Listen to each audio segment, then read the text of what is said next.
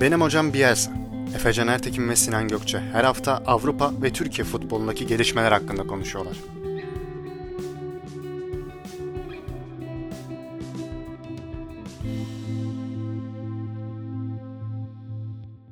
Benim Hocam Bielsa'nın 26. bölümüne hoş geldiniz. Bugün çok değerli bir konuğumuz var. Niko Yenibayrak. Abi hoş geldin. Hoş bulduk. Efe hoş bulduk. Sinan. Söz vermiştim. Hoş geldin abi. Ve geldim. Evet abi. Evet abi. Sözünü tuttuğun için teşekkür ederim. 25 bölüm kaçabildim. 26.'da. Efe ile ya bir yüz yüze bakarak çalışmak zor. Evet artık. Nasılsınız gençler? İyiyiz abi, sağ ol. Sinan'ın da hatırını sorayım bu arada. Sinancığım nasılsın? Abi iyiyim. Ben işte bir yeni iş değiştirmeyi yaptım bu hafta. Ve garip bir deneyim yani pandemi sürecinde yeni işe başlamak. Hiç kimseyi görmeden, hiç ofise gitmeden yeni bir işe adapte olmaya çalışıyorum. Biraz onun heyecanı var ama onun dışında iyiyim. Hayırlı olsun yeni iş. Teşekkür ediyorum abi. Ben de bir ayrıca hoş geldin diyeyim. Eyvallah, teşekkür ederim. Ben de hoş buldum. Keyifle. Vallahi biz de seni ağırlamanın keyfini yaşıyoruz şu anda. Dün kesinlikle de güzel bir maç vardı. Futbol şöleni mi dün? yani kısmi futbol şöleni diyelim. Ama bak Beşiktaş-Fener maçları hep şeydir, doyurucu olur saha içinde. Kesinlikle. Hep yani, çok güzel oluyor. Bir çırpıda 10 tane sayarım. Şimdi ben tabii 37 yaşındayım. Daha fazla geriye giderim. Bak 93'teki meşhur şeyden beri, çizgiden çıkan çıkmayan. En sonunda Engin İpek onu okurken bana bilmem ne dediği. Sonra Fenerbahçe'nin 4-5 yıl sonra 94'te bir Uçen'in golüyle kazandığı maç var. O benim hayatımda en çok sevindiğim Fenerbahçe gollerinden biridir. Çünkü 11-12 yaşındayım ama sürekli Beşiktaş'a yeniliyor Fenerbahçe. Öyle böyle değil ama 3-4-5 hiç afları yok. O Gordon Minli 3 sene üstte şampiyon olan Fener'in kaotik dönemleri. Hani öyle bir duygu. 1-0'da öne geçtiler o maçta. Osvaldo Nartallo diye uzun saçlı forvetleri vardı bunun, Arjantinli. Böyle Maradona geldi zannettiler. Evet, karizmatik bir adam. Büyük bir hayal kırıklığına uğramıştı. Sonra 1-1 oldu. 90+4'te İlker ortaladı. Uç'e bir tane yayın üstünde bayağı. Bugün Samat'ların falan vuramayacağı tarzda bir şut. YouTube'da var. O var ya, çok var ya. 4-3'lük maç var. Zaten bizim en iyi dönemlerimizde de bu sefer Beşiktaş ters geliyordu Fenerbahçe'ye. Evet, 2004-2008 arasındaki Fenerbahçe'nin ya şampiyon ya ikinci oldu. İşte Daum Zico dönemlerinde de işte var. 25 maç iç sahada kaybetmeme rekorunu bıraktığımız maç var. Ronaldo'nun attığı 2 tane golle. Çok İnönü'deki var yani. Son derbi var abi. Olcay son dakikada atmıştı mesela. Aynen. İnönü'deki son derbi inanılmazdı. Fenerbahçe bayağı iyi oynamıştı o maçta. 4-3'lük var. Şenol Güneş'li ilk derbisi var. Gomez, Van Persie. Çok doyurucu bir maçtı o da. 3-2 bitmişti. Ersun Yanal'da 10 kişili Fenerbahçe'nin Beşiktaş'ı epeydi zorladığı maç vardı. Hakikaten bir tane çok kötü maç hatırlıyorum. Advokat Şenol Güneş şut bile atılmamıştı 2016 Kadıköy'de. Yani 2008 Romanya-Fransa maçı vardır Euro 2008'de. Gündüz 2'de oynanmış, şut bile atılmamıştı. Bir de Nijerya vardı Dünya Kupası'nda 2014'te. O maçlar eşdeğer kalitesizlikte bir maçtı ama genelde hakikaten doyurucu oluyor. Dün de keyifli bir maç izledik. Hakemin çok fazla konuşulmadığı bir maç. Her ne kadar oraya çekilmeye çalışsa da bu sevindirici. Bol pozisyonlu bir maç.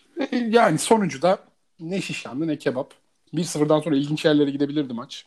Altay inanılmaz. Aynen, evet, kalecilerin devleştiği bir maç oldu abi aslında. Oldu. Evet. Ki Ersin'de sezon boyu şüpheler vardı ama o da yavaş yavaş çaktırmadan geliştiriyor kendini. Bir Uğurcan Altay kadar öne çıkmıyor belki. Ki Beşiktaş'ın zaten ona o kadar çok işi de düşmüyor. Ama hakikaten 1-1'den sonra da özel Salah'ın gol indirdiği top gol olsaydı yeni bir offside savaşı başlardı. Orada da bir milim önde gibi bir sezdim. Değil mi abi? Yani evet, bugün evet. Farklı bir gündeme uyanabilirdi Türk futbol.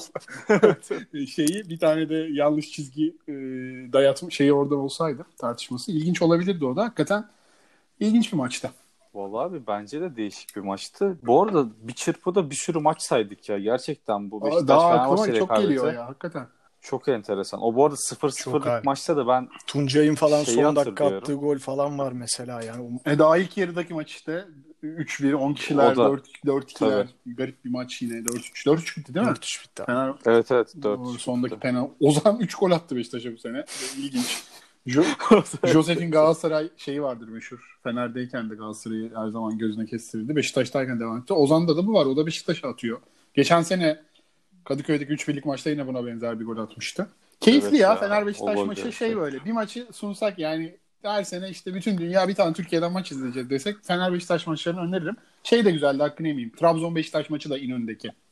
Evet, orta sahalar yoktu o maçta. Evet, hakem yine Halil Umut Meler'di galiba o maçta. Hatta ilk 20 dakika hiç faul falan da olmamıştı. Oyun durmamıştı. Epey keyifli maçtı o da. Yani arkadaşlar benim hafızam biraz şeydir. Böyle sayıyorum bol bol. Yok abi. Ben domine ederim, siz araya girin. Susmam hiç, yoksa. Yok abi, keyiftir bizim için. Hiç önemli değil. Aynen abi, biz dinleriz. Hiç önemli değil. Bu arada bu yani Beşiktaş'ın genelde ana aktör olduğu maçlar zaten keyifli geçiyor bu sene. Bence. Benim gözlemlediğim yani.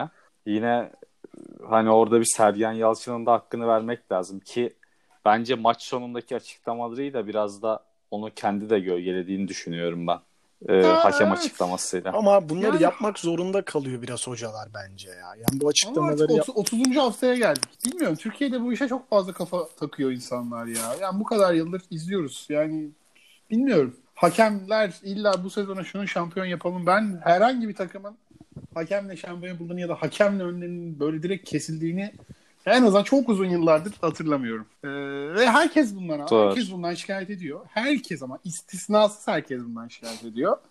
Abi ama biri şampiyon oluyor yani sonunda. Yani dünyanın her yerinde böyle. Tabii abi. Canım bir şampiyon. Dünyanın her yerinde böyle değil ya, gözünü seveyim. Abi mesela İngilizler de hakemlerden şikayetçi. Daha geçen hafta Chelsea Atletico Madrid maçı verilmeyen penaltıyı gördünüz ve lise verilir. Doğru. Ya basın toplantısı tek kelimesini etmedi ya Simeone. Tek bir kere ya. Ne, yani soru da sormuyorlar.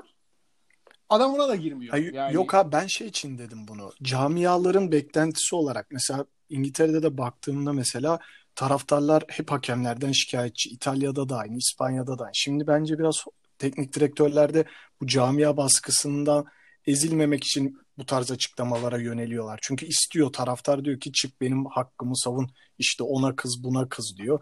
Biraz bu hani tribüne bir şekilde oynamak gibi geliyor bana yani. Ya bu da işte tribünün ama en primat kısmına, en ilkel, en düşük seviyeli kısmına oynuyorsun yani. O biraz can sıkıcı. Yani tribüne de oynamak var. Bu sosyal medyanın yaygınlaşmasından sonra herkes bir mevzilendi. Artık kulüp muhabirleri farklı bir amigo rolünde. Yöneticiler için farklı bir mecra var. Anında tepkini ortaya koyabiliyorsun. Anında görüntüyü Twitter'dan paylaşıyorsun. Kulüpler de bunu yapıyor. Ekran görüntüsü vesaire. Yani akşam ne olur ki 10 yıl önce, 15 sene önce işte ya hakem böyle yaptı ama akşam Erman Hoca ile Şansal abim ne diyecek bakacağız filandı. Buradan yürürdü. Sonra onlar bir şey derdi demezdi. Bu kadar büyümezdi yani. Şimdi bilmiyorum, çok arkasına sığınılıyor gibi abi. Her sene bir şampiyon oluyor işte. Yani herkeste bu paranoya var. Ya ben bu arada genel olarak hakemlerin dünyada sporun önündeki engellerden biri olduğunu düşünüyorum. Her branşta böyle. Mesela bu sene biraz Türkiye Basketbol Ligi izleyenler yani şunların onda biri Türkiye Süper Ligi'nde yaşansa gerçekten ilk savaşın eşiğine gelir ülke. Biraz daha az popüler bir spor olduğu için çok göze batmıyor. Ama şöyle bir tezim var. Özellikle futbol hakemlerinin saha içindeki hal, tavırlarına, hareketlerine bakınca biraz böyle bir kompleksli insanlar çoğu gibime geliyor. Yani futbolcu olamamış. Biraz o futbolcu olamamanın hafif ezikliği demeyeyim ama ezikliği diyeyim, hadi çok kötü bir cümle diyeyim. Ezikliğiyle bu öyle aldığı gücü oyuncular üstünde kullanma, böyle garip hal, tavır, hareketler. Tabii ki bir otorite kurmak için bazı şeyler gerekiyor ama bizim hakemlere daha çok görüyorum bunu. Yani bir anlatabildim herhalde. Ego yani tatmini böyle gibi. Evet, böyle bir hani futbolcu olamamış, kendi yerinde belki narsist kişilik bozukluğuyla kendi yerinde gördüğü adamları kıskanıyor ve onları bak. Şöyle bir örnek vereyim, şeye benzetirim. Ben askerliği yaptığımda 3. gün falan çıktık. Asteğmen var bir tane bizim gibi. O 12 ay yapıyor asteğmen. Eğitimimize onu vermişler. Böyle 100 kişi dizildik. Herif çıktı dedi ki işletmeyle iktisat okuyanlar dedi. Bir adım öne çıksın dedi. Tamam mı? Tamam.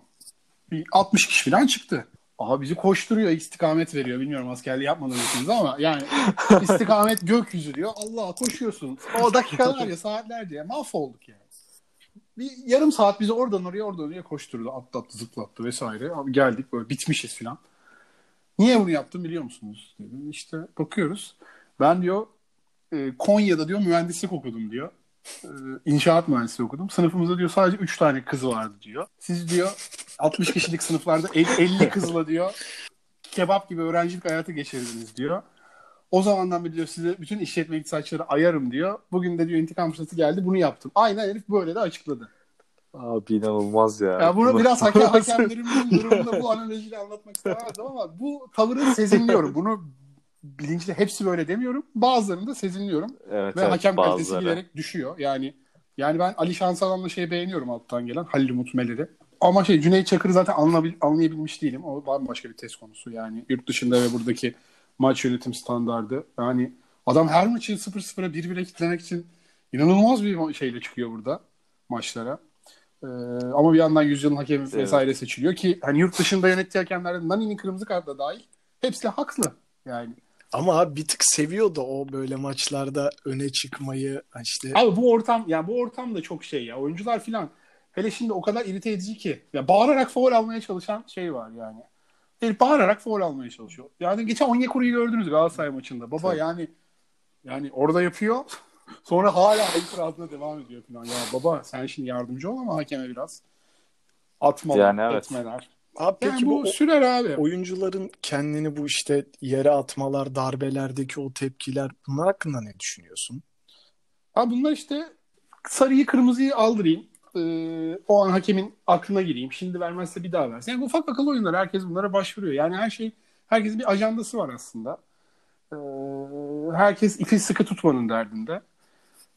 Herkes bizim aleyhimize hata yapılacak. En azından daha az yapılsın. Yani hata yapılacağından herkes emin, daha az yapılsın kafasında. Ya bu tadını kaçırıyor bilmiyorum. Çok fazla yani çok parlak mı hakemlerimiz? Değil ama hakemlerin işini kolaylaştıracak da ne bir oyuncu grubu var, ne bir yönetici grubu var, ne bir teknik adam grubu var. Ne kamuoyu var. Yani keşke olsa yani hakemler dünyanın hiçbirinde böyle bir uygulama yok sanırım ama yani maçtan sonra hakemlerle de bir röportaj yapılsa. Değil mi? Ya da raporlarını açıkça görebilsek yani. NBA biraz öyle bir daha sonra açıklamalar çok ama büyük hatalı kararlarda yapıyor açıklamaları. Euroleague yapıyordu geçen sene Fenerbahçe'nin 2-3 kere. Türkiye buna hazır değil abi bence. Yani Türkiye hiçbir şey hazır değil yani. Var da geldi, gene tartışılıyor. Var zaten unutuldu. Vara da gidilmiyor herhalde ülkede. Var başında para mı kesiyorlar? Ödüyorlar mı? Ne oluyor? Onu bir araba şakır şakır vara gidiyordu hocalarımız. Şimdi fazla kullanılmıyor. Evet yani var tercih edilen bir şey olmadı. Neyse bak gene burada hakem konuşuyoruz. O güzelim maç var. Evet. Neyse aynen. Evet. Sağ içinde dönelim. Beyler lütfen. Evet dönelim. Hakeme girdik. Ama olsun, orada güzel bir askerlik anısı aldık. Güzel, bayılırım bu analojiye. Ekranlarda anlatamıyorum bunu. Evet. Hoşuma gitti. O zaman abi ya şu Sergen Yalçın'ı şimdi ben biraz o hakemden eleştirdim ama şuradan da bir hakkını verelim. Yani yine derbi kaybetmedi Sergen Yalçın. Hı. Yani dün de Beşiktaş'ın bence iyi bir oyun oynadığını söyleyebiliriz. 1-0'a kadar. Hatta sonrasında yani çok pozisyon da buldu yine Beşiktaş. Peki bu siz Sergen Yalçın'ın değişiklikleri geç yaptığına katılıyor musunuz bu düşünceye? Öyle söyleyeyim.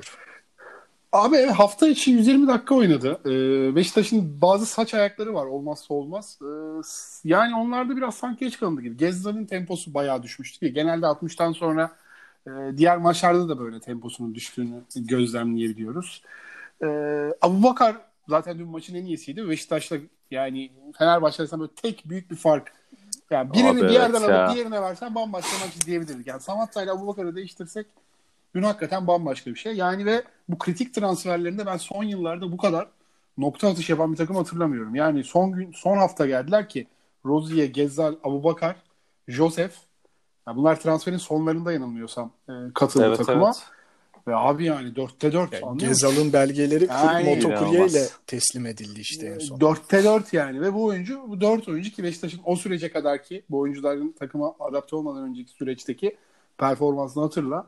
Yani %100 verim alıyor hepsinden. Rozi'yi ki çok sorgulanıyordu. Ne alaka diye soran çok gördüm. Gezzal evet bir potansiyeli var, Fransa'da göstermişti ama Premier Lig'de o seviyeye çıkamadı. Abubakar zaten sakat dendi. Zaten Beşiktaş'ın sakat şeyiyle gelen forvetler maşallah burada bir şifalı söylendi. Evet. Beşiktaş'a nazar değmesin diyelim tabii ki. Yani Gomez de öyle geldi. Adam ligi kırdı gitti. Abubakar ilk geldiğinden bile inanılmaz şeyler yapıyor. Top alıyor, veriyor, atak başlatıyor, geri kademeye giriyor. Porto doktorlarına valla açık her gün teşekkür etsinler yani Beşiktaş'a. Abi sakat numarası yapmış gibi sanki Porto. Ve şu an mesela bu Porto baksana Şampiyon Ligi çeyrek finalinde yani Porto dediğimiz takımda. Evet yani. Ya Marega'dan evet, Marega fiziksel bir oyuncu. Beğeniyorum bu arada. Türkiye'de iş yapar mesela da. Yani Marega'dan filan fersah fersah ya tabii ki Türkiye standardı şimdi hani Vedat, Charlotte, onlara da bakıp farklı çıkarımlar yapabiliriz ama bunlardan bağımsız çok acayip bir şey yaptı dün. Yani topu her aldığında tehlike. Bir Onyekuru bunu yapabiliyor ligde. Bir Abubakar yapıyor zaten. Top ayağına geldiğinde çok ya belli o saç ayakları var ama 120 dakika yani çok fazla. Bir de kulübesi Fenerbahçe kadar geniş değil. Zaten değişiklikler doğru yapıldıkça içerideki 11'in kalitesi bir tık aşağı indi. Orada Fenerbahçe'nin baskısı geldi. Ona rağmen yine pozisyonlar var. Abubakar işte 6 ay çıkarmasa birkaç tane daha net pozisyonu vardı. Yani evet, Sergen geç yaptı denilebilir ama ben bu tarz hamleler konusunda çok şey davrandığını düşünmüyorum. Yani görmediğini, fark etmediğini, kasıt yani bilinçsiz bir şekilde yaptığını düşünmüyorum. Biraz oyun onu gerektirdi. Yani Fenerbahçe, ya Beşiktaş her zaman ilk golü attıktan sonra izlemesi çok daha keyifli bir takım haline geliyor. Yani biraz arkada boşluk verdiğinde sıfır. Yani Kaylıların da mesela bu dripling özelliğini kim enjekte etti sezon başında? Yani Derin mevzusu zaten bambaşka. Şu an sene sonu 15 milyon euroya satsa Beşiktaş şaşırır mıyız? Yok abi bu kadar skor yani. Bir sürü oyuncudan ekstra performans alıyor. Yani ya bir Laiç, Oğuzhan Mensah Beşiktaş'ın en kritik noktalarından birinde bunu yapamadı. Ama o biraz oyuncularla da alakalı yani. Tam dün Mensah'ın oyunuydu mesela 1-0'dan sonra. Onun da klasik bir üst seviyede neden olmayacağını gösteren maç oldu. Bitiricilik problemleri, karar verme. 3. bölgede mesela Ozan Tufan'ın da mesela çok geliştirmesi gereken bir öde. Evet tempo mükemmel. Dribbling süper. Ama 3. bölgede o ince demeyeyim ama basit pasları bile atarken bazen zorlanıyor evet. Yani. Mensah'ta da var. Mesela Rozier'de orada bir pozisyon vardı Mensah'ın, lafını böldüm. Belki hatırlarsın, sağda Rozier koşarken evet, önüne aynen, bırakmadı aynen, da aynen. Kendi vurdu. Mesela Rozier de bayağı kızdı hatta. Niye bırakmadı? 2-3 kere oldu. 2-3 kere Mensah epey bir sinirlendirdi orada. Yani böyle bir hani oyunculara ekstra verime Vida ile yaşanan süreçten sonra kamuoyunun önüne biraz atıldı gibi indirim yapmıyor diye. Hı-hı. Adam döndü profesyonel topunu oynuyor. Wellington kötü bir PAOK maçıyla başladı. Geldiği noktada ligin en iyi stoperi mi acaba deniyordu. Hatta geçen sene ilk başlarda bir Erol Bulut'un bir şeyi vardı ya, Wellington ligin en iyi stoperi diye. Bunlar onun üzerinden vuruyorlardı Erol Bulut'a. İşte böyle bir teknik adam daha. Evet. Ama Wellington şu an hakikaten ligin en iyi stoperlerinden biri gibi oynuyor. Rıdvan Ensakala gibi farklı iki nitelikli bir şey. Ben Ensakala'yı çok beğenmesem de dün yine orada tehlikeye yaratacak Fenerbahçe'nin biraz daha işlemesi gereken bir noktaydı. Yani dengeli bir takım kurdular. Omurga, Türkiye Ligi'nde omurgadır yani bu işler her zaman.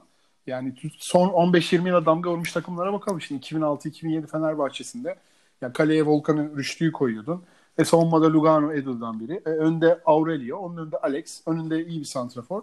O beşli ana hattı iyi kurdun. Galatasaray geldi 11. takım. Ünal Aysal başkanlığı. Fatih'in ilk işi omurga. Uyfa Lucy, Melo Selçuk, önüne Elmander. Doğru. Al sana omurgayı kurduğunda Beşiktaş'ta şansa son gün transferleri. 4'ü yani Josef.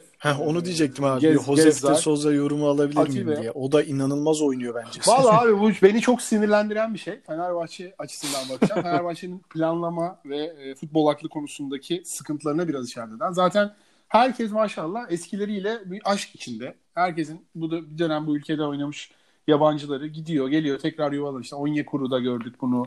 Yani Dinayer havalimanlarında falan yatıyordu. Seri yine gelmek için çok zorladı. Lemina'yı getiriyorlardı mesela Türkiye'ye. Abubakar gidiyor geliyor. Aynen öyle. Yani şimdi sene başı bir sürü haber çıktı. Gustavo'ya şöyle teklifler var diye. 5, 6, 7, 8 neyse. Ya abi ya madem Josef alınabilir pozisyonda. Neden olmadı? Yani neden hem alamıyorsun hem en büyük rakiplerinden birine gidiyor ve sezonun fark yaratan oyuncusu oluyor. Fenerbahçe'nin planlama noktası. Ya tabii ki şimdi dışarıdan sallamak kolay mı? Basit bir mantık bu sonuçta. Ya ben Fenerbahçe bu sene bu ligin bu ortamına Josef'in Gustavo'nun belli maçlarda lüks olduğunu düşünüyorum mesela. Lüks abi, Gençler Birliği maçında Gustavo'ya niye başlıyorsun? Doğru. Ki anlamıyor. Dün de çok yani ben çok severim. Geldiğinde millet bu kadar bonservis edilir mi diye hani o winner özellikle bir oyuncu kadro kalitesini arttırmak lazım. Böyle adamlar lazım diyordum. Çok iyi maçları da oldu ama yani dün mesela çok kötüydü. İlk yarıda verilen pozisyonlarda ya hiç şey alamadı o, biliyorsun ikili mücadelede kaybetmezdi. Herkesten top alırdı. Sürekli faul yaparak yani sakatlığın etkileri olabilir. Her şey olabilir. Böyle bir planlama yani. Josef denilen adam 2016'da Fenerbahçe'nin sağ beki, bundan 5 yaş genç Gökhan Gönül'dü. Stoperinde Martin Şkirtel yeni gelmişti Liverpool'dan. Yanında Simon Kea. Belinde kaç milimetre kayma vardı kralın. Futbol hayatı bitmişti. Dün baktım inanılmaz, milyarı şampiyonlar. Yani Simon Kea, sol bekte bundan 5 yaş genç Caner. Önlerinde Josef de Souza vardı. Fenerbahçe bu kadroyla da lige domine edemedi. Yani bilim adamları açıklasın. Ne diyeyim ki? Josef'i çok severim. Yani üzülmüyorum da görünce. Ama yani 20 transfer yapmak 20 transfer yapmak değil maalesef. Bu arada dün bence bu sezon standardının altında bir maç çıkardı Josef. Çok fazla pas hatası yaptı. İlk yarı çok top kaybetti. Evet. Pozisyona sebebiyet verdi. Duygusala mı bağlı onu da bilmiyorum ama yani sanmıyorum. İlk Fenerbahçe maçında bayağı iyi oynamıştı çünkü. Evet abi. Yani Kadıköy'de Fenerbahçe Josef falan yolladı. O paraları Barış Alıcılara, Berkelere gömdü. Silimanilere, Ayevlere gömdü. Ya bilmiyorum. Ya Fenerbahçe hep öyle yani. Yönetimle de alakalı değil. Hatırlayın. 5 milyon euro harcama limiti vardı bu kulübün. Bruno Alves'i gönderdi. Gitti 5 milyon euro bonservis Şikirtel'i aldı. Bruno Alves geçen sene neredeyse Juventus'a transfer oluyordu bu kadar sakatlı. Ben sevmem bu arada. Çok pis, sert oyuncudur. Hiç sevmem. Mesela o tarz oyuncuları hiç sevmedim. Basan, Eden, Melo, Riera da çok yapardı. Yani kasten bir meslektaşına o kadar sert giren oyuncuları hiç sevmem. Çok tasvip ettiğim bir oyuncu değildi. Bir iki Galatasaray maçında da kırmızıyla atılınca ve sinirlendirmişti. Evet. Ama abi yani Elif stoperdi yani. Egemen Alves bir noktaya götürüyor. Şampiyon olduğu sezon Egemen Alves'ti değil mi Fenerbahçe'ye? Doğru. Yani. Egemen de Bruno Alves'ti. Öyle bir planlama şeylerinden gidilebilir. Tamam. Ya Fenerbahçe'nin abi bu zaten kendi elindeki oyuncuyu değerlendirememesi yani çok uzun süredir bir problem. Yani bu neden kaynaklanıyor ben artık çözemiyorum. Anlamlandıramıyorum yani. Abi, herhangi bir şey yok. Mantıklı açıklaması yok gibi geliyor bana. Atilla Salahi mesela. Abi inanılmaz bir şans ya. İnanılmaz bakın. Nasıl geldi? Hakikaten bak. Bu adamın verilerin olduğu hard disk falan bir şey oldu. Çalındı abi. Bak çok ciddiyim. O adam 15 yaşında Rapid Wien'e gitmiş. Altyapıda. Bütün Avusturya'da geçirmiş altyapısını. Yani Salzburg oradaki mahalle aralarındaki çocukları bile drone'la izliyordur artık o seviye. Ve yani oradan fark edilmemiş ya. Şu an bakıyorum tam bir Leipzig stoperi adam. Tam dün yine inanılmaz oynadı. Ben hala bir süredir sadece Atilla Salahi'yi izliyorum. Fenerbahçe'de çok fazla da izlenecek bir şey yok. Yani geldik geçen sene Trabzon'un neredeyse şampiyon yapan Sosa. Tam iyi oynuyor. Garip bir şekilde yapıyor mesela. Mert Hakan Sivas kaç hafta potada tutuldu. İlk yarı lider bitirdi değil mi? Yanlış anlamda hatırlamıyorum. Şu an önünde hiçbir şey yok. Evet. Nerede abi o adam? Papistitse penaltısız kaç gol? 17 gol mü atmıştı geçen sene? Herif en son biz basın toplantısı verdik. Efe hatırlıyor musun? Futbolu şu an bile bırakabilirim falan diyordu. Kral Bournemouth'ta oynuyor zannediyor kendini. Rahatlığa bak açıklamada. Bunu bir de bizim kulübün organize ettiği basın toplantısında söylüyor bunu adam. Evet. Kemal Ademi gibi Frey'in değişik versiyonu. Yani şimdi düşünüyorum. Osayi geldi diri geldi giderek buranın seviyesine geliyor. Dün gene maçın ilerindendi bence. Düzgün bir yapıda faydalı olabilir. Pelkas zaten geldi sürekli 60'ta 70'te çıkarıldı. İlk başlarda. Solda oynadı. Herif ortaya geçti. Gezzal'la bir de ligin en iyi bence 2 hücumcusundan biri. Hücum gücünden. 2-3 haftadır o da takımın psikolojisi aşağı gidince oyuncu formu da gider aşağı yani. O da düşüşte. Samat da zaten Coca-Cola reis. Yani ben ona hep inananlardandım. 2-3 maçta sabredilmesi gerektiğini düşünüyordum. Ama dün Abubakar'la aynı sahada izleyince insan üzülüyor yani. Ve bonservisli. Kral. Kulüp Brüj'den bir hamle bekliyormuş seni. Ve yani mesela dün İrfancan Sosa anlayabildiniz mi? İrfancan Gustavo ne alaka ya? Anlayabildiniz mi o tercih? İlk defa beraber oynuyorlar. Yani İrfancan sizce mi? Çift pivottan biri mi abi yani? Bence kesinlikle değil abi. Ben bayağı da şaşırdım. 4-3'ün sol içinde oynayacak adam yani. 7 milyon euro verdik. Forvetimiz yok. Abi mesela Galatasaray'ın inat üstüne kurulmuş bir transfer gibime geliyor. Mert Hakan da aynısı oldu. Aynen gerek var mıydı abi sence mesela? Ya şu açıdan yatırım olarak olabilir. İrfancan gelecek vadeden bir oyuncu. Eyvallah. Ben gene İrfancan alınmasına falan bir sıkıntı yok yani de. Abi önceliklerin başkasının anlıyor musun? Kesinlikle. Ne önceliklerin başka abi. Forvet ve 5 tane forvet almışken forvetin yok yani. Tabii. Tiam iyi niyetli falan ama Ama ona da bir devamlılık yani. Girdi yine bir hareket. Ama ileride top tutamıyor hiçbir Fenerbahçe forveti. Yani bununla arkada Xavi Iniesta'lı takım olsa nereye kadar yani? Tabii abi Aboubakar mesela top olmaz. Kaybetmedi galiba herhalde dünya. Her aldığı topta Beşiktaşlı oyuncular yerleşene yani kadar tuttu topu. Yani. Vedat Muriç oyunu oynuyor aslında Fenerbahçe. Ama Vedat Muriç yok. Yani bir sene gecikmeli geliyor. Yani madem öyle 17 milyon euro satıldı. İyi para da yani. Şimdi bakın Samat'ta 6, İrfan 7.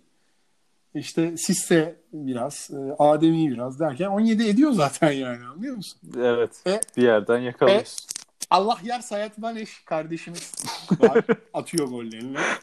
Yani evet. Bu çocuk mesela Vedatlı'nın arkasından neden ikinci forveti değil yani? Şu Fenerbahçe'de oynayamaz mıydı abi, çocuğu gönderdiler. Hep oynardı ki yani, şimdi onunla alakalı ben farklı şeyler biliyorum. Burada da anlatamayacağım. Efe ofiste anlatıyorum bir ara. Evet, yani evet. Orada farklı bir şey duydum. Çok şey yapmayalım. Performans sebeplerinden değil yani. Öyle yani, şu an Fenerbahçe bütün forvetlerden daha iyi ama Allah yer Sayet Maniş. Maalesef bu Allah yerin mükemmel olmasından değil, Fenerbahçe forvetlerin bu sene tatsız olmasından kaynaklanıyor. Öyle yani, dediğim gibi kadro kalitesi yine bir de ligin kalitesi düşük yani. Şu takımlar 20 takım yani, küçük takımların falan kaldırabileceği bir tempo değil. Dar kadro, ceza, sakat, para ödenmiyor. Kopuyor yani kolay maçlar açıkçası. İşte aynen. Tek olay 4 takım düşüyor. Biraz daha herkes yarışın içinde olacak. Can havliyle mücadele eden ve 7-8 takım olacak. Böyle amaçsız takım çok olmayacak. Ama kabaca bu Fenerbahçe'mizle alakalı durumlar. Doluyum evet ya. Evet abi, şimdi döktüm vallahi. Evet. Bu arada dünkü 30. maçta 29. farklı 11'ini çıkarmış Erol Bulut. Güzel geniş kadro. İyidir. Sabah Fanatik'te gördüm hemen, dedim ben bunu söylerim. Evet, biraz Erol Bulut üzerinden konuşmak gerekiyor bence. Ben açıkçası içime sinen bir teknik adam en başından biri değil. Yani suçun ne kadar Erol Bulut'un? Bu maça peki hele ki 6 ay beklenecek bir teknik adam. Hiç değil. 6 ay Erol Bulut'u bekledi Fenerbahçe. Aynı sürede Sergen geldi Beşiktaş'ı. Nereden aldı? Şampiyon Ligi'ne soktu. Aynen öyle. Yani bu bir kere bu değil. İkincisi teknik direktörlük. Tabii ki saha içi meziyetler, bunlar önemli. Teknik, taktik bilgisi önemli. Ama yani çoğu iletişimdir bu işin yani. Yani Jürgen Klopp neden muazzam dünyanın en teknik direktörü? Sadece gegenpressing yaptığı için, inanılmaz antrenman metotları olduğu için mi? Yo, ama mükemmel bir iletişimci. Herkes de bu arada, takımla demiyorum. Medyayla, yönetimle, taraftarla. Tam full paket bir iletişim dehası yani. Guardiola öyle. Yani Zinedine Zidane hangi taktiksel yeniliği getirmiş futbola? Ama abi herif soyunma odasına hakim olmuş. Herkesin saygı duyduğu bir isim. Kafayı kaldırıyor herif Zidane yani. Şampiyonlar Ligi'yi kazanmış. Avrupa şampiyonu olmuş. Dünya Kupası kazanmış. Dünya Kupası finalinde 2 gol atmış. Dünya Kupası finalinde kafa atmış. Tarihin orta oyuncularından biri. Abi bizim Erol Bulut'a bakıyorum. Türkçesi sınırlı. İngilizcesini ben duymadım. Bu kötü bir şey demiyorum. Sınırlı. Abi maç sonu 30 maçın 30 basın toplantısını dinle ya. Dün hala iyi oynadık diyor. Bir şey diyor. Yani ben... Ya inanılmaz. Abi öz eleştirini de yapacaksın. Yani en başta ters köşelerden birinde dedim. Erman abiye demiştim. Abi dedim yani iyi güzel geniş kadro ama bu kadroları idare etmek, saha içinde değil, soyunma odası, antrenman, oynayan, oynamayan dengesi, herkesi mutlu etmek için buraya dedim çok amiyane tabirle biraz artık kaşar bir teknik direktör lazım. Kesinlikle. Yani Erol Bulut'un en başta ya ne oldu işte, Sosa Trabzon maçında ilk devrede çıkardı. Birden düştü adam sonra. Yani bir sürü mutsuz oyuncu abi, var Caner yani. Geçen sene mesela o kadar uzağa gitme yani. Tabii şimdi Caner ne oldu şimdi? Yani bir şeyler oldu. Kadro dışı. Sonra geldi. Antrenmana çıktı. Maçta oynamadı. Sonra birden hop ilk 11'de derbide. Şimdi mesela yani... Caner'i kestin abi. Trabzon maçını kaybetseydin çok acayip işler olurdu mesela. Caner nasıl izlemiştir Trabzon maçını? Hiç tahmin bile edemiyorum o maçı. Abi onu bilmiyorum. Yani Caner iyi bir Fenerbahçeli. Ben şeylere gideceğini düşünmüyorum ama yani düşünmek istemiyorum daha doğrusu. Ama genel olarak bu profilde bir teknik adam değil. Oyununda da hiçbir şey göremedik. Yani ben ya şeyin baskısı, ya şeyden sonra film koptu zaten. Bir açıklamalar geldi. Yönetim, Ali Koç, Emre Belezoğlu artık daha topa sahip olacağız filan. Yani Erol böyle bir vaatle gelmedi. Erol'un ne oynattı ortada. Yani birden topa sahip oyuna geçmeye çalıştığı noktada zaten görüyoruz Fenerbahçe'nin halı saha maçında. Yani organize nesini gördük mesela. Üstüne bir Mesut ekstra. Ya zaten idare edemediği bir yapıya Mesut gibi bir figür getiriyorsun. Oyunculuğuna, süksesine, pazarlama yönüne, sansasyonel yönüne saygım okey. Ben Mesut gelsin taraftarıydım. Ama bu sene böyle acele edilmesin abi. Bu sene şampiyon olsun. Seneye Şampiyonlar Ligi'nin yüzü olsun. O kadar yıllardan sonra şampiyonlar evet. gideceksin. O da yavaş yavaş. Çünkü yani Mesut geldiğinde zaten Pelkas 10 numaraya oturmuştu. Böyle aman Mesut 11'e girsin çok ihtiyacımız var gibi bir durumu da yoktu. Ben onu bir avantaja çeviririz. Mesut için acele etmeyiz diyordum. Tamamen illüzyon. Türkiye'de illüzyon. Girdi Galatasaray maçına evet, o gol evet. verilmeyen şeyi ortaya yaptı. Sonra bir şey attılar ortaya. Mert Hakan şunu yapmış. Mesut da 15 dakikada bunu yapmış filan. O algı oluştu. Geçmiş olsun abi. Sonra bir hafta sonra aynı insanlar şey yapıyordum sana. Mesut ne işi var kardeşim? Abi siz 2 hafta önce Mesut niye yok? Baksana Mert Hakan yürümüş filan dediniz sahada. Ya çok bilmiyorum. Yani bu arada bu sene gene 3 yıllık dönem içinde en umutlu olunması gereken sene. Yani 2 yıldır sil baştan. Zaten abi 20 transfer yapmış bir takım. Hakikaten ya. Şampiyon olmasın ya futbol. Yani değil mi? Olmasın abi. Ne yapıyorsunuz ya? Ya evet. 20 transfer olacaksa. Bu sene, o ligde bir sıkıntı var. Bu sene sakin olmalı. Geçen sene Trabzon düştü hataya düşmüyorum. Bak. Trabzon da iyi şekilde yakalamıştı. Gene panik butonuna bastı. Bu sene abi kalende Altay var. Savunmada Salah'ı bulmuşsun. Önde Ozan, İrfan, Gustavo Sosa herhalde gider. Ozan, İrfan, yetenekli bir nüven var. Pelkas. Ya oynarsın doğru. abi. Sağ iç, Ozan, sol iç, İrfan. Oynarsın. Ozan'ın 6 numara kesici özellikleri de var. Yani bu şeye çok takılıyor. Böyle net bir kesici işte Atiba, Aurelio, Gustavo, işte Melo. Bu bir fetiş haline geldi. Ya bunsuz da olabiliyor abi yani bence. Doğru sistem. Yani en işte Ajax yaptı mesela hiç. DMC oynatmadan işte 0 defans orta sahayla nerelere geldiler. Bir de Türkiye'de yani kim ne kadar baskı yiyorsun yani kimden? Hele iç sahada. Yani evet. işte Salah'ı var, Pelkas var, Osayi var. Yani bir şey var. Bu takıma bir forvet. Bence bir sağ bek Nazım Hasan Ali'nin sağ renkarni olmuş hali gibime geliyor bana. Özellikle o kaçırdığı goldeki tahta ayaklı çok Fenerbahçe çileden çıkarmıştı. Atletik bir oyuncu, fizikli ama dün kötüydü gerçekten. İlk yarım sahada özellikle yani epey sarhoş gibi gezildi sahada. Çok kötü. Hani Gökhan artık 35 oldu. Novak geldi. Bir türlü monte edemedik. Ligin en golcü bekiydi bir ama anda. Ama bir çekirdek var ya artık Vedat mı döner? Bilmiyorum. Sörlot tarzı biri mi olur? Ya da net bir ismine gittiler. Benteke gibi. Bilemiyorum yani. Biraz da bahtsız Fenerbahçe. Sonuçta Van Persie bile geldi. Sorgulandı anlıyor musun? Fernando'la ben Fernanda olsa bu sene farklı olurdu. O kadar. O noktadayım artık yani. Doğru. Yani kim gelirse gelsin bir sorgulanıyor abi. Slimani ama geldi. Gerçekten 20 transfer yapılmamalı abi. Çekirdek fena değil. Yaş ortalaması genç. Altay, Salahi, Ozan, İrfan, Pelkas, Osayi iyi yani. Valencia çok beğeniyorum. Oynar 2 sene daha. Çok iyi niyetli. Bence dün ilk yarıda çok iyiydi bence. Çıkması da hatalıydı. Durmalı. Evet çok fazla efor sarf ediyor çocuk. Pres yapıyor, bilinçli pres yapıyor. Valencia'da kalabilir. Yani iyi bir forvet. Ferdi biraz can sıkıcı. Fiziksel gelişimini bir üst seviyeye taşıyamadı gibi. Bence yerinde sayıyor. Ama çok panik yapılacak. Bir 20 transferde yapılacak bir durum yok. Şampiyonluk artık zor gibi. Ama 12 hafta var abi. Evet. Yani ağlıyorsun. 11 mi kaldı Fener'in? Fener'in 10 maçı kaldı. 10 maç. Hepsini kazansa yetmeyebilir yine yani. Ki kazanamazlar. Yok ya. Evet. Benim için Fenerbahçe bir tane ismini şimşeği çaktı. Boştaymıştı hocam. Geçen FA Cup maçına çalışırken. Evet. Ama doğru. Yani işte şampiyon olsan oynanacak kumar. Şampiyon olamazsan oynanır mı bilmiyorum. Eddie Hoff kumarı. Eddie Hoff. Ama o da artık yani Premier Lig'de bir üst seviyeden teklif bekliyor. Büyük ihtimalle sezon bittiğinde de yani bakıyorum büyüklerden sallantıda kim var? Arteta sıkıntılı. Tottenham'a gitse şaşırır mıyız sezon sonunda? Ben bir saniye bile durmam bu arada.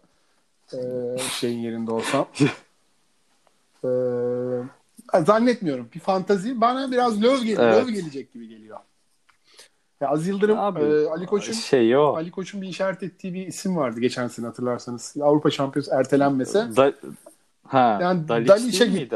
Ya bilmiyorum Daliç'e gitti ama şimdi Löv'ün de bu kararı gelince sonuçta Türkiye'yle bağı var. Yani sanki oklar oraya döner gibime geliyor. Ya istiyorlardır ama Löw gelir mi?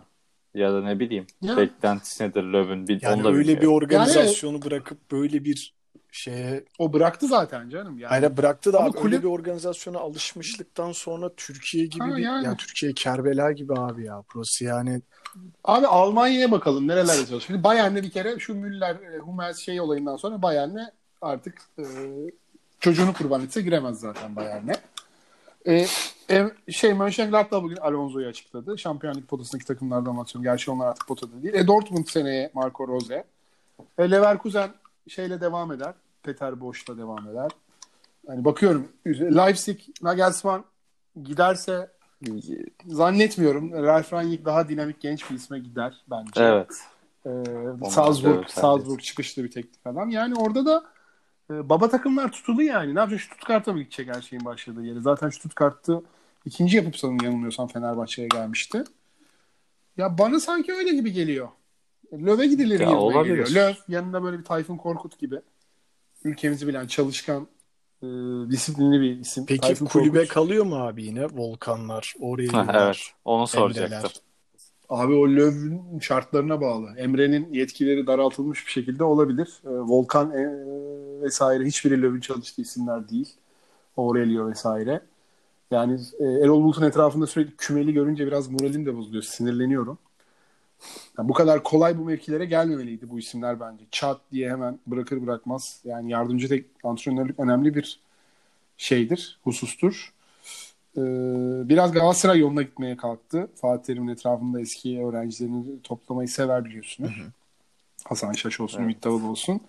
Biraz öyle bir yapı. Yani güçlü bir yedek kulübesi falan ama çok bir keşmekeş var. Erol Bulut'un da çok rahat çalışma ortamı olduğunu. Zaten yanılmıyorsam sadece 2 kişi gelebilmişti. Bütün ekibiyle de gelemedi. Baştan öyle bir durum söz konusuydu. İlginç ama yani zannetmiyorum Erol Bulut'la Fenerbahçe'nin yani bir mucize olup şampiyon olmazsa zannetmiyorum devam edileceğini. Löw'e gidilir diye düşünüyorum. Löw dışında da bir isim gelmiyor aklıma açıkçası. Yani Ali Koç ilk yapması gereken şeyi henüz yapamadı 3 yıldır. İyi bir teknik adam getiremedi. Önce kokuyla bir zaman kaybedildi. Burada bence olmayacağı açıktı maalesef. Ki Derby County macerası çok parlak olmadı. Evet. Sonra Ersun Yanal bence bu arada ilk yapması gereken hamleyi ortada yaptı. Ersun Yanal bu sene bile olsa şu an 65 puanı vardı bence Fenerbahçe'nin. Romantik değilim. Özellikle ikinci gelişindeki sürekli ağzına doladığı Fenerbahçe'nin sivil toplum örgütü oluşu. İşte geldiğinde o attığı ilginç tweet diyeyim. Galatasaray beraberden sonra rakibi şampiyon yapmadık gibi. Abi Fenerbahçe teknik direktörüne çok yakıştıramadım. Evet. Bize ne abi? Biz olmuyorsak şampiyon. Yani. Olmanın da çok şey olmaması lazım açıkçası. Gibi sabıkasal olayları var. Ya beni ona sevgi duymamı engelleyen. Saygı diyeyim, sevgi demeyeyim. Ama velakin bu adam ilk sezonu sağ bekinde Ozan Tufan, sol bekinde Dirar, evet, stoperinde Jailson başkanımızın deyimiyle Jailson'la oynadı. Başakşehir 2 kere yendi. Kadıköy'de top göstermedi şampiyona. 16 şut attı. Ezdi. Beşiktaş'ı Kadıköy'de çok parlak yendiği bir maç var. Galatasaray'a karşı ikinci kaybedilen maç kaotik bir ortamdaydı zaten kulüp. Ama ilk maçta arenada fena bir oyun yoktu. Böyle bir kadrosu yoktu açıkçası. Sol bek alınamadı zaten devre arasında limitsel faaliyetlerden dolayı. Ersun Yanal şu atmosferde olsa zannetmiyorum ama orada da garip bir şey oldu. Yani o Beşiktaş-Fenerbahçe maçı garip bir şeydi her şeyle. Ben canım yanıyor açıkçası. Yani böyle Emre ile basın toplantısına çıkmak zorunda kaldı. Bir şeyler çıktı. Evet. Yani, o maçta bir sıkıntı vardı. Anlıyor musun? Sonra Alanya maçına aşırı takıldı. Vardı. Takım aşırı takıldı. Evet. Bence de o pozisyon penaltıydı. Ama çok evet. Fazla akıllar oraya takıldı gibi bir paranoya. Paranoya da demeyelim ama bir yani kafalar fazla takıldı oraya diyeyim. Ama abi geçen sene başında da bu kadro mevzusu sanki Ali Koç'un böyle bir atışma değil de abi Falet Ersun Yanal'la bir sıkıntılı durumu vardı sanki. Abi Falet transferi işte Komali Twitter açıp benim haberim yok filan dendi yani. Hani ilginç.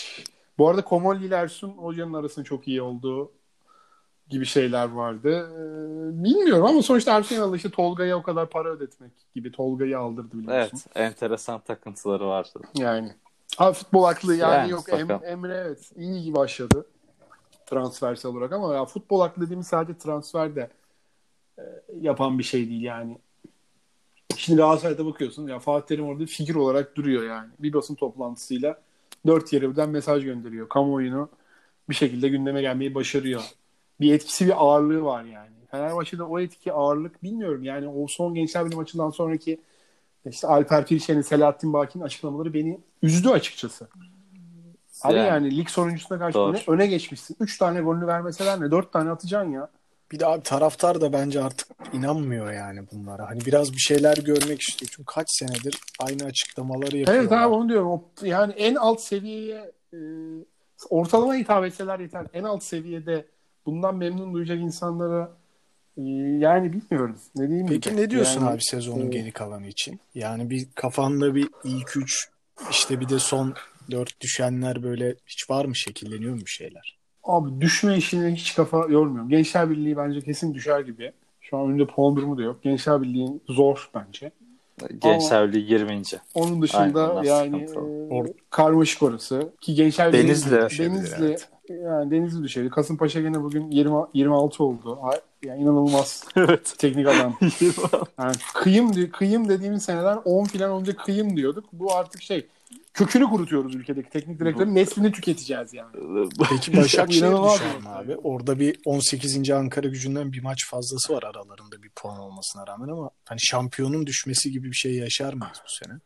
Abi sanmıyorum. Yani biraz yaşarlar ama yavaş yavaş 1-0'lar gelmeye başlar gibime geliyor. Yani Aykut Kocaman'ın devre arası, yani sezon sürerken bir takım alması ilginç bir meydan okumaydı hoca için. Hoca biraz sert kamplar, fiziksel hazır takımlar sever. Takımları da lige zaten hafif bir başlar. Böyle zamanla tempo arttırırlar. Fiziksel olarak en azından. Yani özellikle bu pandemi koşullarında her şey böyle ekstremken ilginç bir challenge oldu. Geldi, en iyi bildiği isimlere sarıldı gene, ama Julian, Ahmet Topal gibi bu tarz inatları çok fayda vermiyor. Ömer Ali'yi getirdi. Geliyor şu an. Ya Ömer Ali gene fena bir performans sergilemiyor ama hani en kestirme yoldan gitmek istedi. Biraz gemiyi yanaştıracaktır bence. Ya ben son 10 maçta bir 15-16 puan toplayıp kalırlar diye tahmin ediyorum ligde. Yeter mi? 40-41 bile yetmeyebilir. Yani eskiden 35-36 diyorduk. Üst tarafta böyle biter bence. Böyle biter. Yani Beşiktaş şampiyon olur gibi geliyor. Bugün iddia şampiyonluk oranlarını açıkladı. İşte Beşiktaş'ın 1.40'tı saçma galiba. Sapan bir oran ya. Yani saçma sapan, hiçbir şey ifade etmiyor. Oran sürekli değişiyor zaten. Neye göre değiştiği yani, de belli olmuyor. Aynen. Beşiktaş şampiyonluğa yakın. Yani çok ekstrem böyle bir covidsel bir şey yaşamazlar. Aynı anda ne bileyim Abubakar, Gezzal, Josef 2 hafta olmaz filan diyeceğim. Yani fiziksel biraz düşüş vardı doğal olarak. Çok geniş bir kadro değil ve takımın as oyuncularının çok sağlam. Yani işte Abubakar, evet Cenk geldi ama henüz onu da sakattan göremedik. Emin değiliz. İşte Gezzal'ı yerini kim ikame edebilir? Yok. Rozi'ye Necip geçiyor oraya.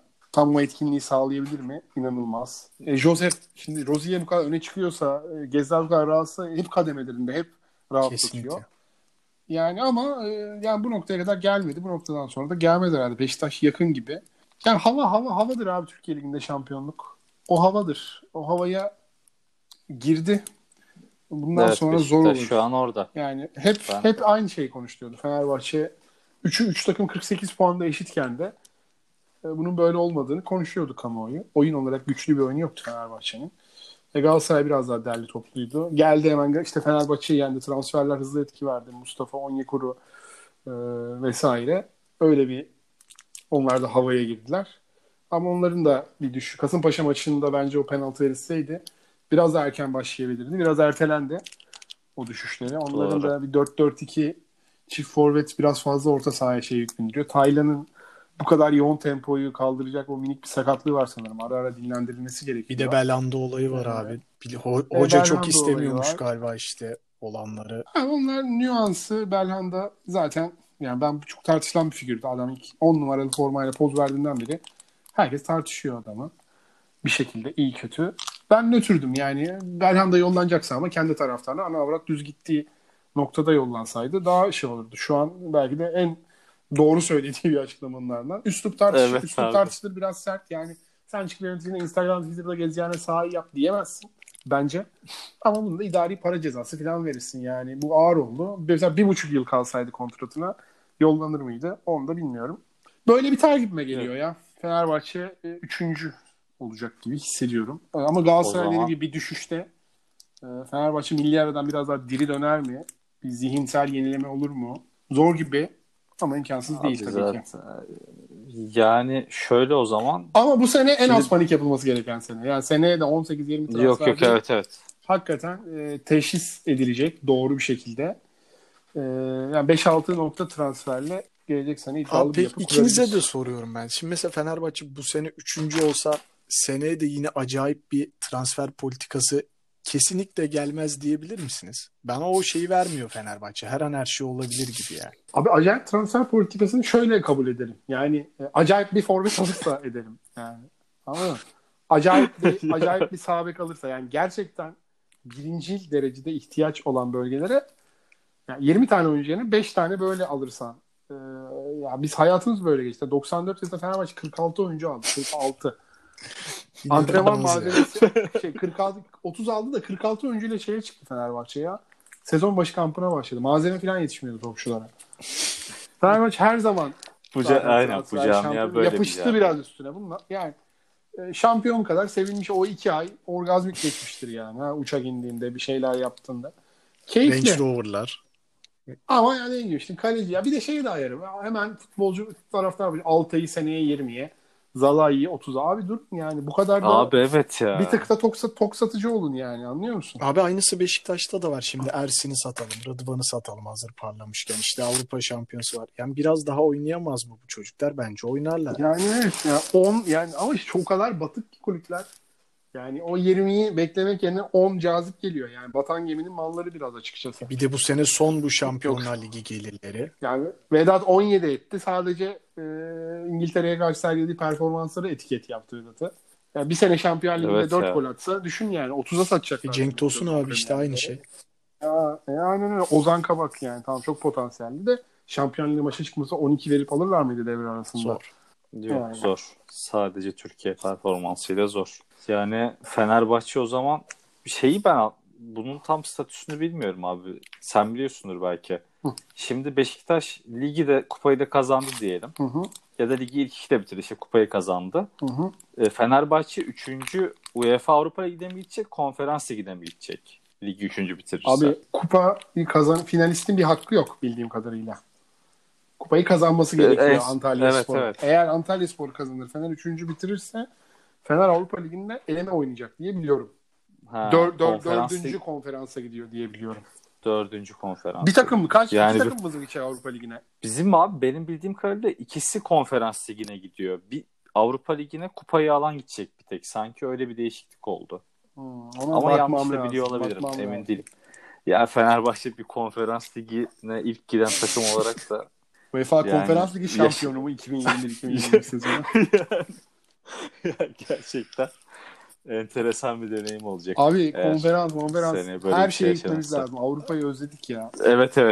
Gerçekten özledik ya bu arada. Ya Fenerbahçe UEFA Avrupa Ligi'ne katılıp gruptan çıkamadığı yok bu arada. İnanılmaz. 7'de 7 falan galiba. İlginç bir şey olabilir. Yok. İlginç. Yok evet hepsinde baktım geçen kontrol. Fenerbahçe'nin Avrupa Ligi'nde grup aşamasından çıkamadığı sezon yok. Bir de hep çok zor gruplar geliyor. Evet abi Celtic'ler, Newcastle'lar, Palermo neler gördük ya Manchester United'lar. Ajax, yani Celtic. Evet.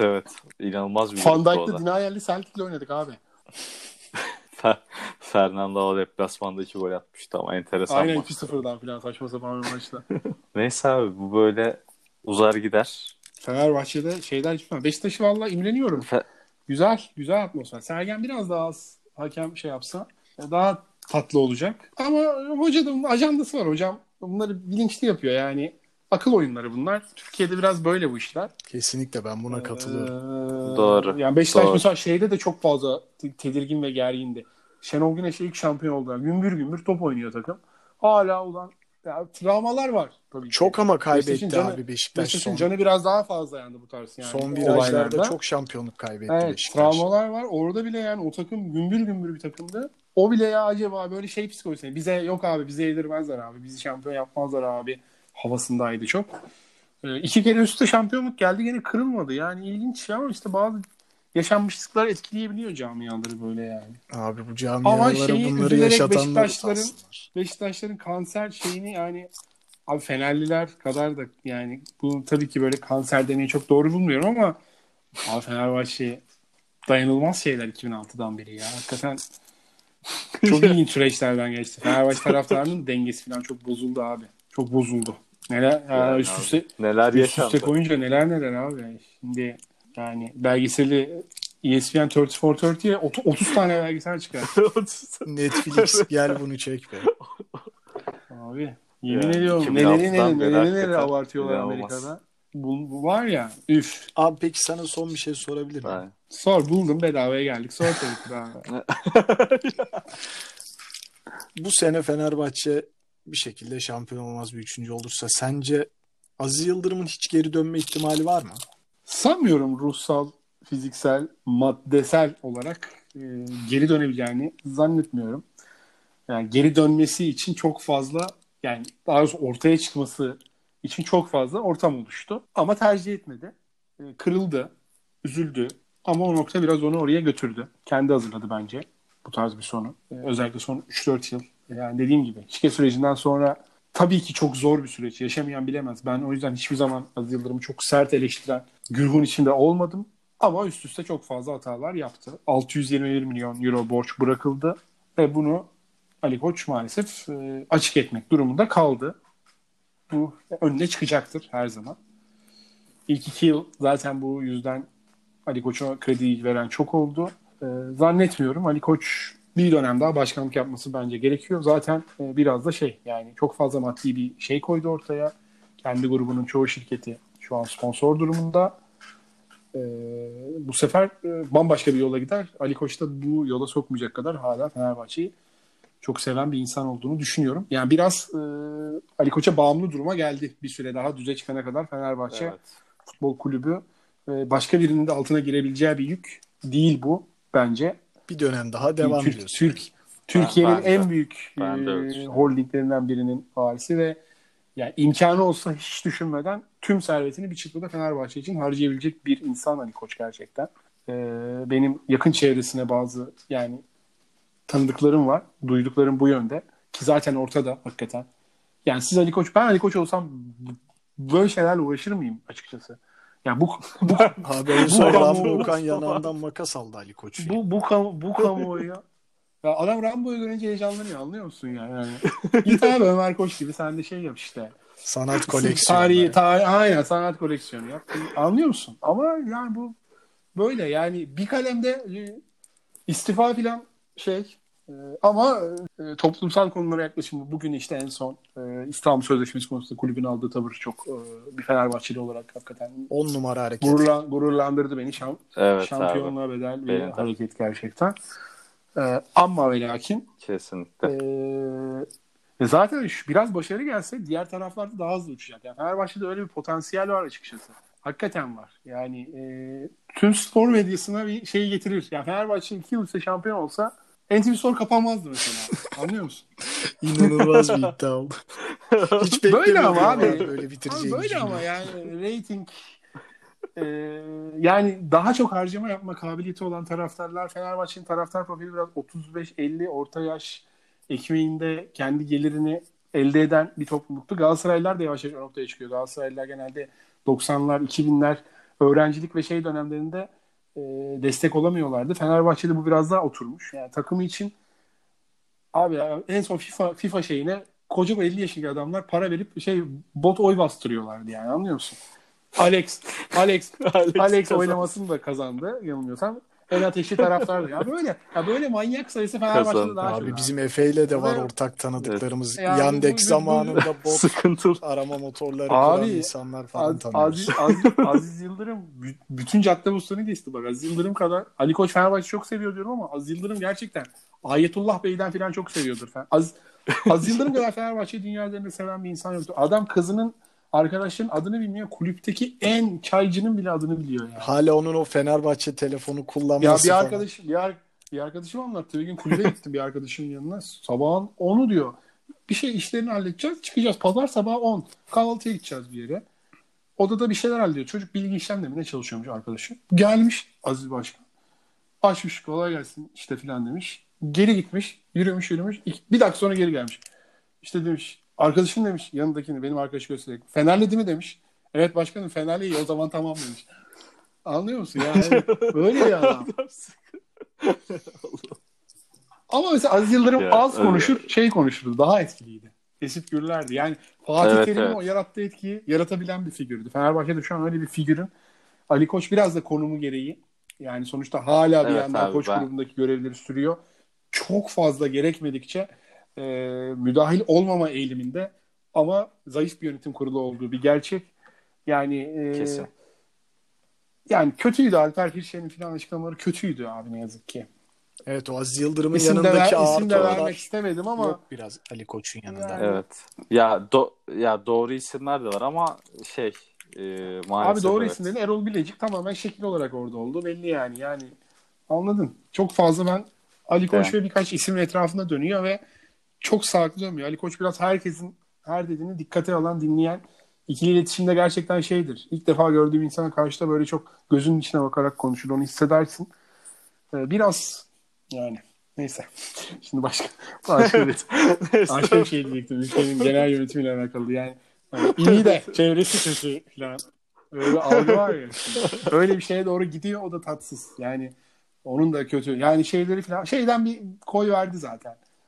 Çaykur Rize maçından sonra ilk senesinde taraftara gidip ben de üzülüyorum ama filan. Sonra Akhisar deplasmanından otobüsle döndürülenler filan. Abi o ilk sene yapılanlar zaten. Tatsızdı yani. O tribüne attığı iş var. Çok amatör. Kavga olayı mı var? Bir şey var. Biri küfür mü etti Ali Koç'un bir şey mi oldu? Öyle bir mevzu vardı. Evet. Bu ve bunun gibi şeyler. Ya bunlar öğrenilir. Aziz Yıldırım da ilk 3-4 senesi böyledir. En şey başkandı Galatasaray şampiyonları izleyerek geçti. Ama konjüktür farklı şu an. Yani Ali Koç'un bir şansı var. Yani Aziz Yıldırım geldi gümbür gümbür bir Galatasaray var karşında rakip. 98'de 2 kere üstte şampiyon olmuş bir takım. Üçüncüyü bir sene sonra UEFA aldı. Bir sene sonra Süper Kupa aldı. Sen böyle bir rakiple mücadele ediyordun. Bu rakibi de alaşağı etmeyi başardın bir şekilde. Lucescu'lu Şampiyonlar Ligi çeyrek finali Süper Kupa kazanmış takımı. Lazizic'lerle, Rafaic'lerle, Rival'larla şampiyon yaptın. Ama geldin abi şimdi kim var ki? Kim? Ali Koç'un ilk senesi şampiyon Galatasaray. 69 puanlı şampiyon oldu. 7 mağlubiyet aldı. Tarihte en kötü şampiyon. 7 mağlubiyet. Bundan önce 5'ti galiba. 5 veya 6'ydı. Yani şampiyon olan takımın sene boyunca aldığı mağlubiyet. 69 puanlı ucu ucuna. Sonra Başakşehir. Sonra Başakşehir. Abi o 2 sene Fenerbahçe 100 puan toplayamadı. Trabzon'a 90'da Bakasetas atmasa belki Trabzon olacaktı. Gene herkes birbirine ikram ediyordu. Şampiyon 2 tane oralarda heyecanlı Abdülkadir Parmak diyordu abi ben öne geçiyor sonra şampiyon olacağımız aklına geliyor heyecanlanıyorum falan. Ünal Karaman olayı olmasa belki harbiden Trabzon olmuştu. Yani böyle bir süper güç de yoktu anlıyor musun? 72 puan alsan yetiyordu abi. 72 puan alacak bir kadroyla Fenerbahçe kurusun yani istediği kadar ekonomik zorluk. Hani onu yapamadın. Beşiktaş'ın yaptığını yap. Feda de bir şey de paranın olmadığı ortada 600 milyon borç. Tefeciye kadar borçlanmışsın. Abi yani ama şovlara gerek yok. Barış Alıcı, Berke filan yani. Bir yanda Barış Alıcı, Berke'yi alıyorsun. Bir yanda IF Silvani'yi alıyorsun. Ortası nerede bunun abi? Ne yapacak? Evet. Yani. Ne yapacaksın? Neyse abi. Soldado'ya, Van Persie'ye laf diyorduk hakikaten. Evet. Sınandık. Beyler çenemiz düştü. Başka gündeme yer kalmadı. Fenerbahçe böyledir. Ya bu Fener'e girince bir takipçi şey yok yani, abi. TV çalışanı olduğumuz için ya burada gayet objektif şekilde konuşuyoruz ama şuradan bile cımbızlayıp Fener düşmanı, Galatasaray düşmanı yani biraz daha şey konuşamıyoruz her mecrada. Bunu da az kişi dinler. Abi, maalesef. Abi bu nasıl temel? Bir podcast'in söylenmesi gereken bir söz ama özür dilerim. Bu nasıl temenni? Tamam olsun, yani olsun çok abi. Biz burada keyif aldık zaten. Koyunu bayrak sertleşti gibi bir manşetle verebilirsiniz. Yok abi içini dökmüş oldu sende. Bu hafta ters köşe yok. Evet, ben bazen orada küçük gazlarımı çıkartıyorum. O da yok. Burada döktük işimizi valla. Güzel oldu abi. O zaman var mı başka gündem? Yavaştan beyler kapatıyorum. Ekleyecek yok bir şeyiniz var mı? Sağlık. Abi ağzına sağlık. Teşekkür ederim. Sezon sonu gelirim yani. Sezon sonu değerlendirmesi. Olur sezon sonu değerlendirmesi. Aynen. Her zaman bekleriz abi. 42. teknik adam değişimiyle Türkiye Süper Ligi'nde. Belki Erol Bulut'un yerine vallahi gelecek isimleri konuşuruz sezon sonu. Löv özel programı yaparız belki. Tahir Karapınar hocam mı yoksa? Hayır, yok. Ya böyle bir dönem yaşandı Fenerbahçe. İnanılmazdı ya. O neydi geçen sene hakikaten? Tribünden bir neydi? Emre Belezoğlu ağlıyor falan. Oyuncu çıkmalı falan. Aman Trabzon. Aman. Evet. Aman. Telefonla konuşuyor Volkan. Yani neyse. Enteresan bir dönemde hakikaten. Şey yapmayalım. Ben Volkan'ın penaltı kaçırdığı Başakşehir maçından sonra futbolda her şeyin olabileceğine inandım abi.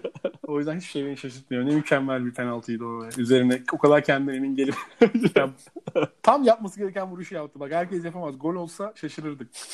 Tam olarak o vuruşu yapması gerekiyordu. Bu küçük anekdotla da kapatalım. Fenerbahçe tarihi böyle ilili ufakla küçük tatlılıklarla doludur. Evet, noktaya koyalım. Sinan, ağzına sağlık senin. Konuşturmadım, kusura bakmayın. Ne demek? Askerlik anısından Volkan'ın penaltısına kadar evet. Ben 10 numara keyif aldım. 2011 Barcelona'sı gibi bir topu asla rakibe vermedim bugün. Canın sağ olsun abi, ağzına sağlık. Gayet tabii. Sizi aynen öpüyorum. Bielsa hocam ederiz. Ne yapıyor? Onu da bir analım. Abi kazandı bu hafta yani. Diler Fulham'ı. Bielsa hoca inanılmaz aynen. İnanılmaz bir sistem var. Bir kazanıyor bir kaybediyor. Kesinlikle berabere kalmıyor kral. Bir de keyifli geçiyor maçlar abi. Çok baskı oynuyor. Leeds United'ı helal olsun İsrail yönetimine, bu deli abimizi 2 yıl işte bu takımda tutman, 3. yılına girdi hatta. Gerçekten sabır işidir. Ne başkanlara ne postalar koydu. Onu da isteyen Fenerler var bu arada. Okuyorum Twitter'dan. Tabii 4. hafta. Buradan... Bambaşka işler oluyor. Yani var çıldırır gider burada.